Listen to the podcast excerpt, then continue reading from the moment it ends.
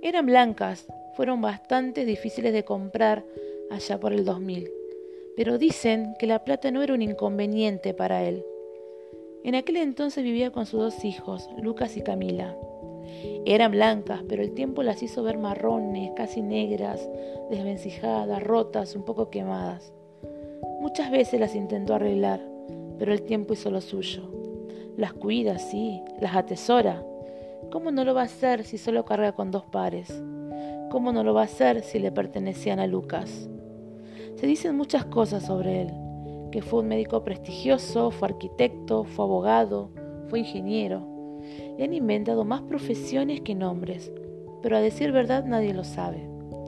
Habla muy poco y se hace llamar Osvaldo.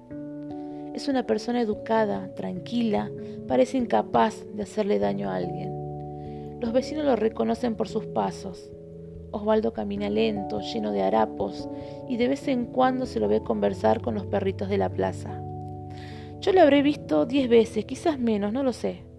La primera vez que lo vi caminaba de Avenida Rivadavia rumbo a Mitre. Lo recuerdo porque me llamaron la atención dos cosas. Su mirada triste y un saxofón viejo que llegaba colgando. A los días lo volví a ver, estaba haciendo música en la estación Miserere. Me detuve en sus ojos y en la melodía.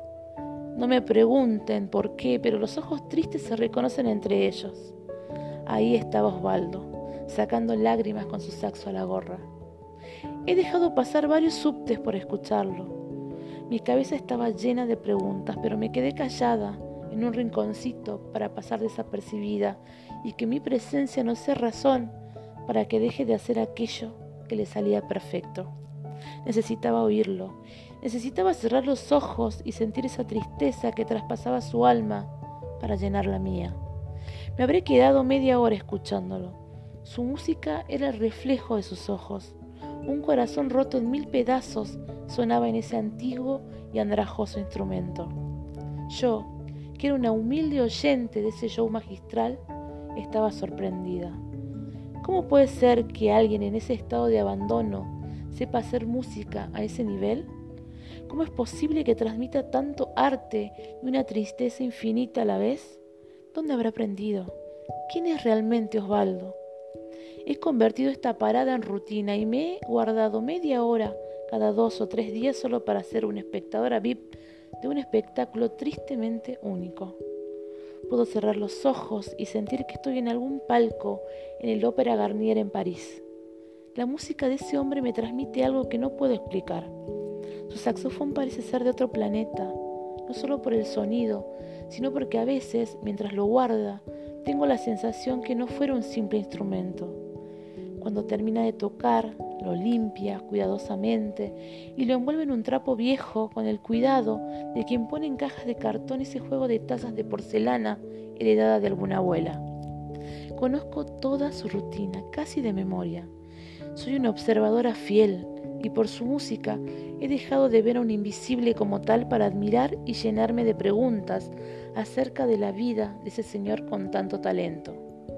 Dicen que el saxo tiene el nombre de Camila, a ella le pertenecía. Cuando lo supe pude entender muchas cosas, pero también pensé que en el barrio la gente habla mucho. Vaya a saber cuál es la verdad.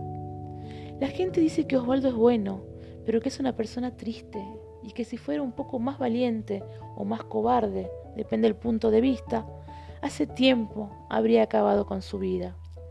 Dicen también que carga en su bolsillo una foto que abraza cada noche cuando encuentra algún lugar donde tirar cartones y dormir.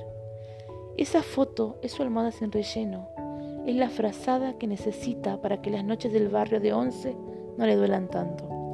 De él no se sabe mucho, ni dónde vivía, ni cuál era su hobby, ni qué proyectos tenía. Solo se dice que es un hombre con alma de triste, caminando lento, día y noche, de Rivadavia a Mitre, con las zapatillas de Lucas en sus pies y el saxofón de Camila colgando. Dicen que carga la vida como pena. Y ella se le ha ido desdibujando desde la noche de aquel 30 de diciembre del 2004.